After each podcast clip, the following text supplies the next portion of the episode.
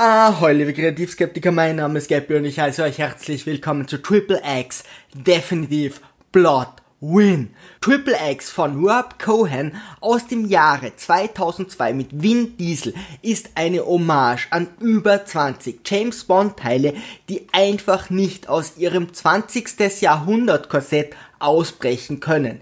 Hier ist einfach alles anders, denn die Action, das Pacing und vor allem das Testosteron werden vervielfacht, während unser Hauptprotagonist jedoch alles andere als ein makelloser Held ist. Sander Cage, Spitzname Triple X, hasst seine Regierung, liebt Cars, Bikes and Boards und ist unfassbar, unfassbar Bullet Wer keinen Helden verträgt, dem das Testosteron bei den Ohren herausspritzt, hat hier wirklich keine Chance. Allerdings hilft es, wenn man sich die englische Version ansieht, da sie das Fremdschämen bei Sprüchen wie Schick die Schlampen rein vermindert. Dafür wird X nach jeder, ich wiederhole und betone, jeder, wirklich jeder coolen Aktion. Niedergetreten, geschossen, überrumpelt, festgenommen, vergisst seine Waffe zu entsichern und kauert sich sogar nach seinem letzten großen Stand bibbernd und zähneklappernd zusammen.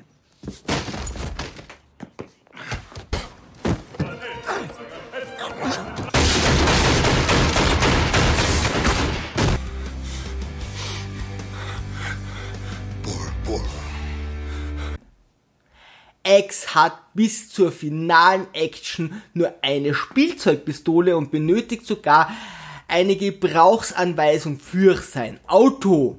That was a flamethrower. Use the rockets. It's not a two. I told you. I told you had bad handwriting. Hit it!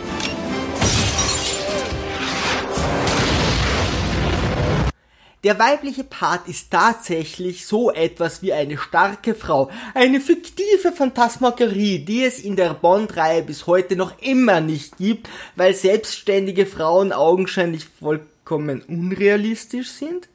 Versucht Ex seiner holden Jelena einmal näher zu kommen, blitzt er ab wie Sachsen-Pauli bei Prostituierten.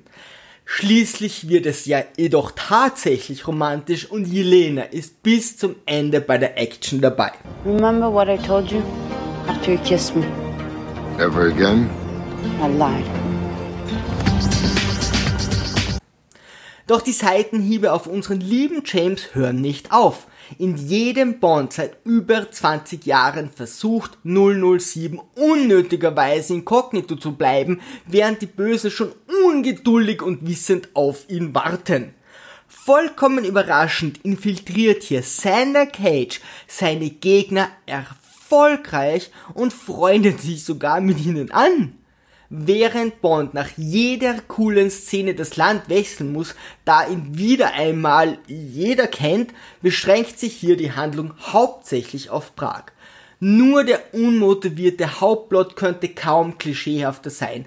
Wieder einmal versucht der Schurke ganz besonders viele Menschen zu töten, aber zumindest tut er dies nicht zum Selbstzweck, sondern für die vermeintliche Freiheit. Wenigstens besitzt er den Anstand, schon lange vor dem Showdown zu sterben. Und selbstverständlich muss am Ende die amerikanische Flagge gezeigt werden. Mich überrascht hier nur, dass währenddessen Seitenhieb nicht irgendwo im Hintergrund die britische Flagge verbrannt wird.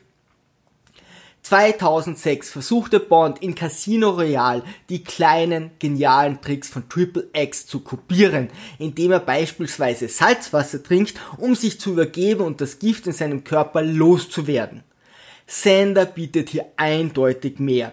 Er enttarnt den angeblichen Broker, der die Börsenkurse am Sonntag liest, den Verbrecher mit der Bullenbaretta, die Kellnerin mit High Heels, den Drogendealer am Blutgeruch seiner Machete und die Undercover-Agentin Jelena an ihren Augen, an ihren traurigen Augen, als er vermeintlich einen Kopf erschießt. Um dieser Coolness entgegenzuwirken, wird er jedoch ständig von Gibson manipuliert und wie eine Marionette in den Kampf geschickt. Auch sein Gegenspieler zeigt in Details seine Genialität, als er nur für den Bruchteil einer Sekunde auf eine Liste mit 10 Automarken blickt und sofort weiß, welches Auto davon schwer zu besorgen ist. What exactly are you wanting?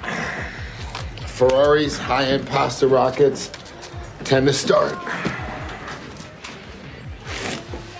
This car, number 10, will be very difficult to find in Europe. Triple X ist bei den Actionfilmen ein herausragendes Werk mit unfassbar, unfassbar vielen Anspielungen und unglaublicher Liebe zum Detail. Leider hat Hollywood die Genialität nicht im geringsten verstanden. Im zweiten Teil sagen sie sogar noch, dass sie keinen außergewöhnlichen Charakter vom Typen eines Sander Cage mehr benötigen und lieber zu einem austauschbaren und unfassbar langweiligen Schwarzenegger Ex-Militär-Klon greifen. Und im dritten Teil spielt Vin Diesel einfach seinen Charakter aus Fast and Furious, dem ohnehin niemand mehr irgendetwas anhaben könnte. Bitte hört endlich auf, Fast and Furious Teile und Triple X Teile zu drehen.